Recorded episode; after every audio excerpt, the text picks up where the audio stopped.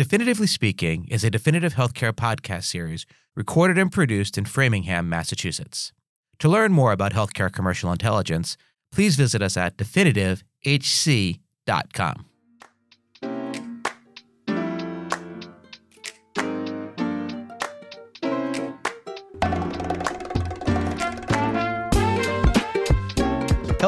and welcome to another episode of Definitively Speaking, the podcast where we have data driven conversations on the current state of healthcare. I'm Justin Steinman, Chief Marketing Officer at Definitive Healthcare, and your host for this podcast. There were 4.8 billion prescriptions filled in the United States in 2022, according to Statista.com. That's a lot of drugs. While we somewhat take for granted the availability of everything from life saving drugs to prescription cream for athletes foot, the reality is that it's somewhat of a modern medical and scientific miracle that we have so many drugs available to us. We are so fortunate to have so many drug development companies researching and testing new molecules, devices, and compounds to improve, and in some cases, save our lives. A key member of the drug development and commercialization process is the medical affairs professional. These people, nearly all of whom have a PharmD, PhD, or MD, provide crucial insight throughout the development process, helping to overcome roadblocks and figure out what's working, what's not, and why. My guest today, Steve Casey, has an interesting take, however, on the current status of the medical affairs professional.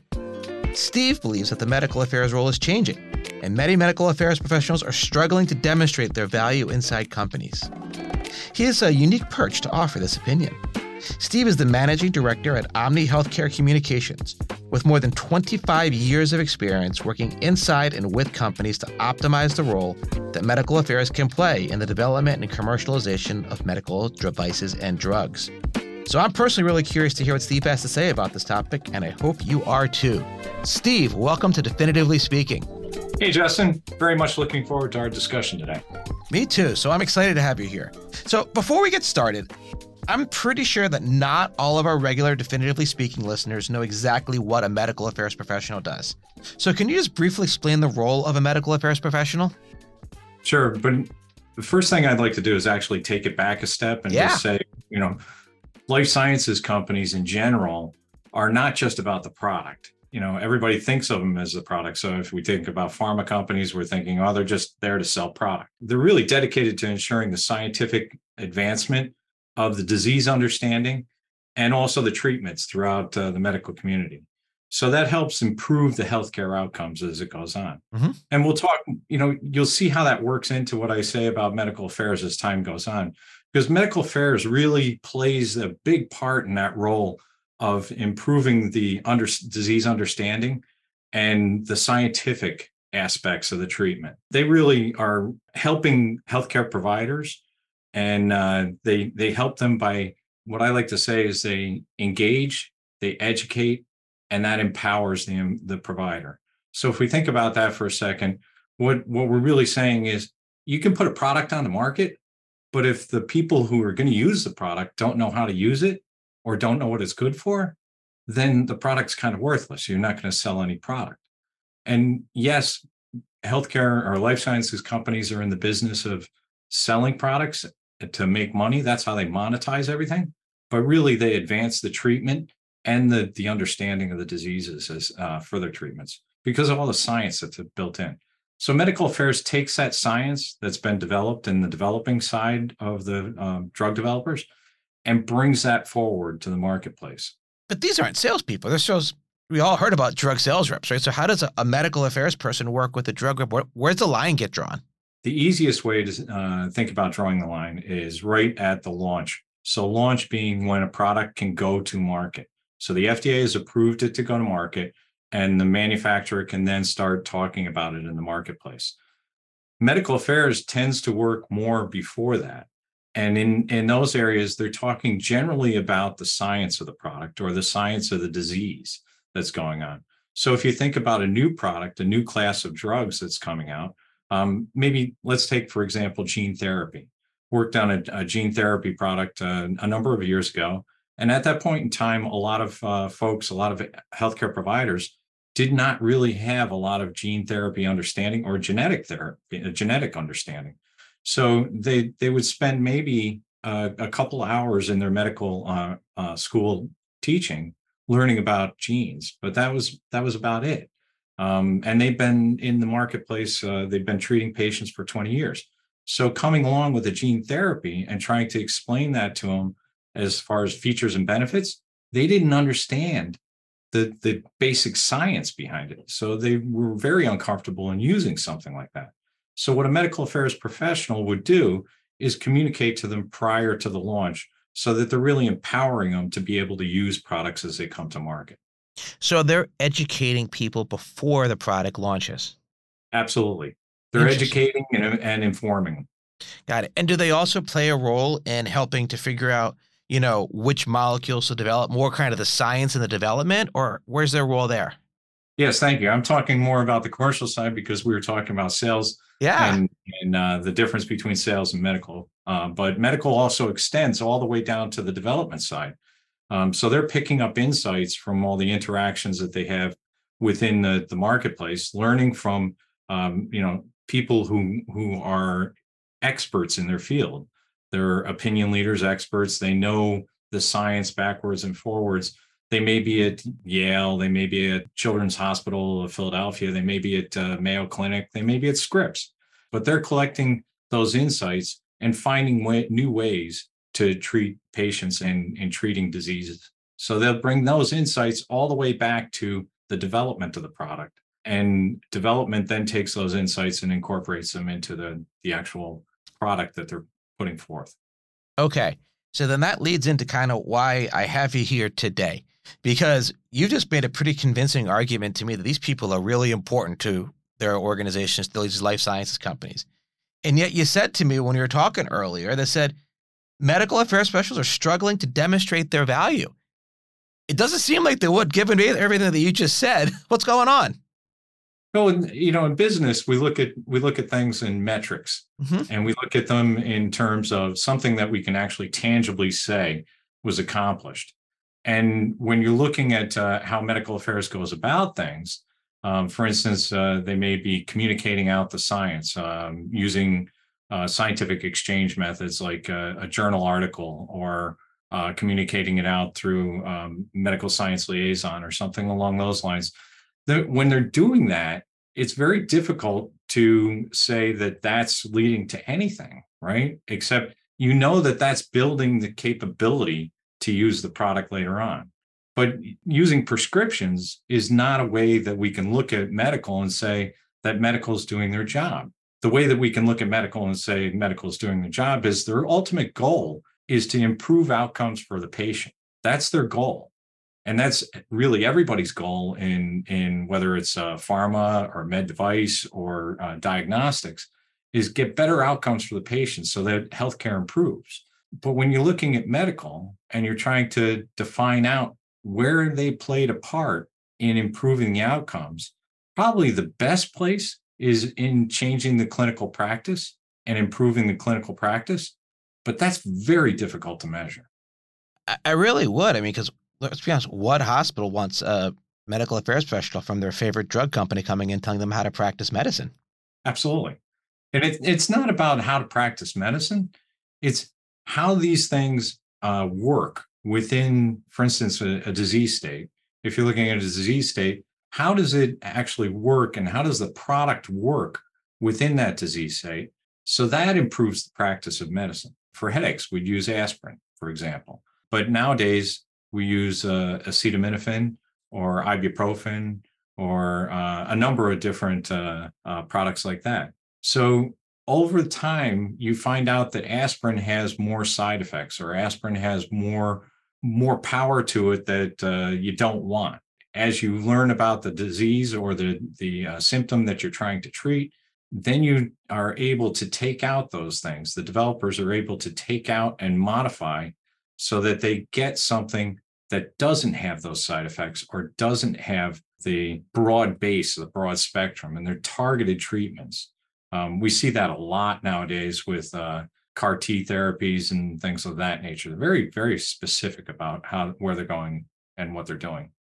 So, if they're struggling to prove their value, and I get it, mm-hmm. like I look at my my world, right? So, I work in marketing, right? And while I can influence sales and revenue, it often feels like the best measure of our marketing success is our lead funnel and how many marketing qualified leads my team can generate. But we do so much more than that, right? So I feel a little bit like the medical affairs professional myself. But at the end of the day, my boss still shows up and goes, Justin, how many MQLs you generate this month? What are the metrics that you'd recommend a medical affairs professional use to measure their success? Well, we're just we're just really starting to get a, a handle on that mm-hmm. and and how to go about that. Up until now, it's been a lot of productivity. Uh, so if you took a look at uh, communications, it, it's how many communications are you putting out? and and that doesn't really lead to the best outcome in what you're trying to accomplish as any any communicator knows you can you can cause more noise for your own important point that you're trying to make versus um, making that point. So the more communications you put out the more noise you cause. So in productivity you don't want to you know in medical affairs you don't want to necessarily be you know fixated on productivity. What you want is the outcomes. And if we can measure those outcomes and find ways to measure those, that's a much easier uh, and much better metric for us to use. So in a lot of cases, um, you know, I was talking about uh, publications or, or uh, communications earlier. So in, in a lot of places, we're starting to look at, you know, how is that being uh, communicated? And then what kind of reaction is being seen? Uh, there are different metrics that are uh, being designed today and being used today as well. Um, there's metrics that look as is the publication being discussed in in the social environment and a lot of social listening looking at that type of uh, situation but it's ways of defining what you're trying to accomplish but not really getting to the end goal and, and looking at that i think over time you'll see that a lot of that is going to probably be generated from things like behavioral science and looking at uh, behavioral activities. Um, so if we look at the practice of medicine and how that changes using behavioral science tools, we can do that. And um, that's something that's kind of coming, I think. So it's really interesting to me because it feels weird, but I, I feel like there's definitely a parallel to what we're doing in marketing here. I look at my product marketing team and I could have the most productive product marketing manager. And if he sits there, he pumps out, this guy's the king of data sheets and the king of flyers. But if nobody from sales is using them, he's doing a bunch of stuff that nobody cares about, right? But he might be the number one producer of flyers and data sheets, but the zero consumer. So a lot of times I measure like the effectiveness of our product marketing team based on the feedback from our sales team. Like Joe Smith over here, man, I keep using his presentation with my customers and they're the best right? Mm-hmm. That kind of feedback where I see how many times sales has downloaded his data sheet or how many times they've sent it to a customer. I'm almost kind of measuring my customer's adoption of the team's output, if you will. Right. Do you see some kind of analogy there for medical affairs? Yeah, I, think there is an analogy there, and I think it's uh, you know the output and what you're what you're generating from, for instance, the scientific exchange. You can see that on uh, the more of the development side as well it's easier to to measure because it's the the usefulness of the met of the uh, insights that are being generated when insights were first started uh, and and being uh, asked for everybody was concerned about the amount of insights that was coming in then it became so much so many insights coming in that they had to find the best ones so now we're even uh, talking about you know using ai to uh, parse through the insights um, because there's such a volume coming in. And I think that's part of uh, what you're going to see and part of the challenge that uh, lays out there for medical because all the data that is flowing towards them there's a tremendous amount of data that we we're getting from all the digital tools that we're using and everything along those lines they have to parse through that figure out what's the most important data and then be able to build what i call the scientific foundation within the um, you know the different areas that they're touching on. It's really scientific exchange, but it forms a foundation of of content and educational material that's out there that the sales group and the commercial group can then use and point and refer to for as they go on and they talk about the features and benefits of a product and you know when to use it and where to use it the references have to be there for the physician to be able to look and go back and say okay they're they're telling me the truth so, if you were to give some advice, I'll put you on the spot here to a medical affairs guy who's going in for his performance review with his boss, what are the three metrics he should be using to justify his success? so, I don't mean to be avoiding the question. It's okay. Uh, and and and giving kind of roundabout answers, but it's hard to give uh, you know metrics we would normally see in a human resources type of uh, situation. You know, in a lot of cases, as I talked, productivity is being being used for that. But I think it's more about with medical affairs because of the placement that they have in the company, and and you know we can talk about that later that's going to grow for them. But um, because of that placement in the company, it's more about how are they interacting with the team across the company and how are they filling that gap and what I call, uh, you know, strategic commercialization. Um, what companies are doing to be able to, you know, exist in the healthcare services or healthcare products uh, marketplace. Even though I said we're by, uh, building the scientific foundation in the medical affairs side, and even though you want to have some a lot of separation between medical affairs and commercial because they two two different things and you you really don't want the medical side being seen as a commercial side because there's regulations about that. Even though they have that there's a lot of interface that has to happen on key situations but it's not interface that says how do i how do i generate this prescription?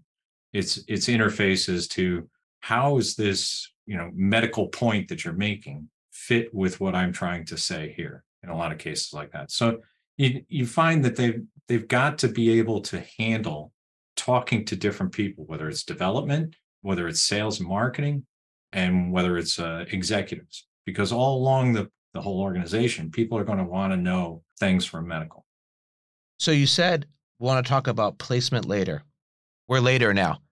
What's placement well, the, the placement that they fall in in the in the commercialization, this uh, strategic commercialization I mentioned earlier, is is really uh, unique in that it's early on, as we talked about. It covers all the way down to uh, development, and it goes all the way up into commercialization. So even though I talked about you know medical working up to launch, they still work past launch. They're still handling a lot of different things. So as the launch occurs and it goes out, not everything's handled by sales and marketing. If there's an inquiry, that goes back to medical. And if it's uh, something that's uh, very medically oriented, it goes back to medical.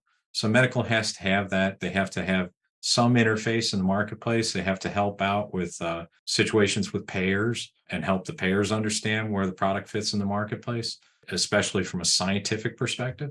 They have a lot of aspects on that side of the ball but they go all the way down to pretty much product concept too. In a lot of cases, the medical could be saying, well, that's a it's a great idea for a product, but it's not going to be used because of this, this, this, and this, you know, way medicine is being done. And then bringing in insights and and having it uh, brought. But the process of bringing a product to market and actually commercial and doing the marketing and sales of it, the key element of that because this is, you know, healthcare is science and it's all about the science. And if you don't have the proof sources and the references clearly defined, nobody can find it, nobody can use it. And if they can't find the science and they can't use it, they're never going to use the product because I don't know one HCP out there that is just going to go on the word of another person that a product is good. Science matters. Gotcha. Uh-huh. 100%. So where is the role of the medical affairs professional going then over the next 10 years? It sounds like it's quite a bit of evolution right now. I, I mentioned payers. And as you, you're coming from the commercial side, the payers are incredibly important. Yes. And they become even more important. And they they kind of are the first cog in, in the system that you've got to figure out from a commercial perspective. And you know, you know that when you start talking, if you've ever uh, you know anybody who's ever been on the entrepreneurial side and, and tried to build a company or along those lines, the first thing an investor is going to ask them is, what's the science behind the product? And the second thing they're going to ask them is, how are you going to get paid? And that's similar to a lot of industries. It's how are you going to monetize this, but how are you going to get paid? And if you don't know how to do that, then you're going to be in trouble. But getting paid is also working with the payers to get them to understand why this product is important, how it fits into the disease treatment, how the, the disease, our understanding of the disease is, is improving and where we're getting to. And that's why I think medical is become, going to become a huge, huge player in the biopharma as well as uh, as well as medical device as well as diagnostic area. So I hate to keep coming back to marketing because it, it feels very self-serving, knowing my own career here. But it feels like a lot of what we've talked today is about like marketing. And so if, if a medical affairs professional is responsible for creating the story, scientific story, if you will, but a story nonetheless, that a life sciences company tells to the marketplace, where does the role of the medical affairs professional end and the role of a marketing manager begin? How do I think about that? So in in a lot of cases, it I would pinpoint it at branding. So uh, medical affairs will be talking about the science of the product, but almost invariably they're not using a brand name in in whatever they do. They're just talking about the generic name. They're talking about the product that's being developed, how it's being developed, some cases where, and what they've found from from that development. So it's the scientific information along there it has nothing to do with the branding of it. It really is building that scientific foundation. Now, that scientific foundation for our industry in the healthcare uh, industry is incredibly important and becomes part of the product, yes. But in the end of the day, that scientific information, whether it's a brand or a generic, it's the same scientific information. So essentially, medical affairs sets up and, and educates for both types of products, a brand and a generic, because the generic's just going to come onto the marketplace and never have to do any education. So almost like if I were to think about it, the medical affairs talks about the benefits of atorvastatin, and the marketing manager talks about the benefits of Lipitor and buys the TV ads and stuff like that. Exactly. Yes. Interesting. You know, we talked earlier a little bit about omni-channel. And again, omni-channel in my world has a very specific meaning. What does the word omni-channel mean in medical affairs? Yeah, I think that's a great question because I think you, will get a different answer from everybody you ask in that um, because it is so different in medical affairs. And the reason for that is the, there's two things that medical affairs lives by, and there are two kind of compliance issues. So prior to launch, you can only be reactive. So you can only react to things that are are being asked of you. That is to say, if a HCP wants to know some information about your product, you can you can uh, you know talk to them about that. But if you want to go out and talk to an HCP and they didn't ask you, then that's promotional and you can't do that. So that's the reactive versus proactive. So in omnichannel, you know, the original way that that I've always thought of omnichannel was in a retail uh, setting, um, maybe you'd be out and, and searching on Google and you you type in that you want a, a, a new uh, keyboard for your computer. And the next thing you know, every time you go to a site, there's a Google ad over there and they're showing you different uh, keyboards that you can buy. That's omni-channel because they're feeding you the information and you're going to a place where, and it's in a place where you can see it. Um, but it's a place where you want to be too. You want to be on that site. So you see it in that nature. And omni-channel in, in medical affairs can't be proactive like that. It has to be uh, in a situation where it's almost kind of an omni-channel slash multi-channel, where you're using the different scientific exchange channels to get the information out there. Once you launch the product and you're approved by the um, FDA, then you can uh, do more of a traditional omni-channel, but usually that's uh, sales and marketing doing that anyway. So omni-channel tends to be something that's looking at trying to make it more customer centric for the HCP or for the KOL that's going to be seeing that science. So instead of just, uh, for example, putting in, in omni-channel, what we'll do is instead of putting a uh, just putting a um, publication together and uh, having a journal article published with the science behind it, it's also thinking and, and looking at enhanced publication content, looking at things that uh, you can use, whether it's a video, uh, enhanced publication content, or things that journals are now putting on and allowing uh, companies to, or even not just companies, individuals, authors to do, you know, where they can do visual abstracts or video abstracts of their uh, publication. They may be invited to be on a podcast. They may be, uh, you know, asked to do an infographic things along along those nature and, and and those are enhanced publication content. And that's kind of i segment that out because it's something that has to go through peer review.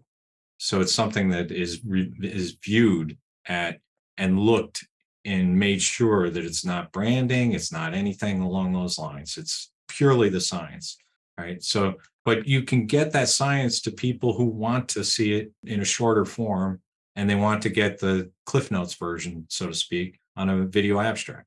So it's more customer centric and, and trying to get it to a point where the customer is more uh, is happier and and uh, is more prone to be engaged in the science. Sounds like marketing. So I have to ask: Is there any risk that a medical affairs professional will become too commercial and damage your scientific credibility? I I think in uh, the the risk I come come to on that is uh, in an omni-channel setting. You know, you have this uh, situation where we were talking earlier about productivity. And if you match productivity up to omni-channel and you're trying to do what we'll call more is more, and you're doing it through omni-channel, you can basically not only detract from your own message, but you can really irritate the marketplace. And that puts you in a situation where you're causing issues for yourself as well as for everybody else. So it has eh, people have to be very careful about how they go about it, in my opinion. Your opinion's why you're here. So look, this has been great. I got to ask one last question before I let you go today, which is how does someone even get into medical affairs? I have to admit, before I started working here at Definitive Healthcare, I'd never even heard of the role. And now I have a great appreciation for how important it is to drug development, care delivery, life sciences, our, our whole economy, frankly. Who goes into this field and how do they get started? And what advice do you have for aspiring medical affairs professionals out there? So I, I think that uh, you know, in a lot of cases, medical affairs is composed of, uh, as you mentioned at the at the front end of the podcast, by scientific folks. They're, they're mostly PhDs and MDs that are um, in that area. There's a lot of masters of science as well, and then you go into affiliated fields like uh, PharmDs and and even some PAs. But all all those different areas are very understanding of what the healthcare delivery is like. Uh, they all work in that, or they're all trained in that area. So that would be the first step. You've got to have some sort of scientific understanding and understanding of you know how healthcare is delivered and why we approach things the way we do. And I say we, but I'm talking about healthcare providers. I shouldn't lump myself in there. But eh, that'd be the first step. The second step is if you're in that field or in, in that area already and you have that training, really, I I go to uh, you know different conferences, maybe uh, Medical Affairs Professional Society. I join uh, something like that. They have a lot of good educational content about medical affairs itself. Also, there's the International Society of Medical Publication Planners, and if you're interested in writing, that's a great place to learn about uh, actual you know medical communications and publishing and uh, publications um, because medical writers are, are needed all over the place, um, whether it's in biopharma or in um, healthcare itself, uh, all around. Even even payers have medical writers on staff. So uh, those are different areas. And then there's a third one, which is uh, the Medical Science Liaison Society, and that that society focuses on the what is called the field force of medical, the medical science liaisons. But medical science liaisons are really uh, folks that go out and discuss the science with uh, key opinion leaders, people who are uh, thought leaders in their area, whether it's uh, you know from uh, urologic cancer to uh, you know heart disease to psychiatry. Um, they're all over, and they're talking to those folks, and they're they're having peer to peer conversations about the science so if that's something that's of interest, that's another area that you might learn about and and and uh, be able to go in. And all three of those usually have some sort of mechanism by which they publish job openings, so you can get on a list and and pick those up as well. Steve, thanks so much for your time today. I really enjoyed talking with you. And my pleasure. Really enjoyed it. And for all our listeners out there, thank you for listening to Definitively Speaking, a definitive healthcare podcast. Please join me next time for a conversation with Dr. Mohammed Mohiuddin, director of the Cardiac Xenotransplantation Program at the University of Maryland Medical School. Dr. Mohiuddin led the team that did the first ever transplant of a pig heart into a human body, and his patient lived for 60 days with that pig heart. Dr. Mohiuddin has a fascinating perspective on how we could use animal organs to address the organ shortage in the United States and around the world. I hope you'll join us. If you like what you've heard today, please remember to rate, review, and subscribe to the show on Apple Podcasts, Google Podcasts, Spotify, or wherever you get your podcast. To learn more about how healthcare commercial intelligence can support your business, please follow us on Twitter at DefinitiveHC or visit us at definitivehc.com. Or maybe you should just follow us on X at DefinitiveHC. Until next time, take care, please stay healthy, and remember, please go out and hug your favorite medical affairs professional.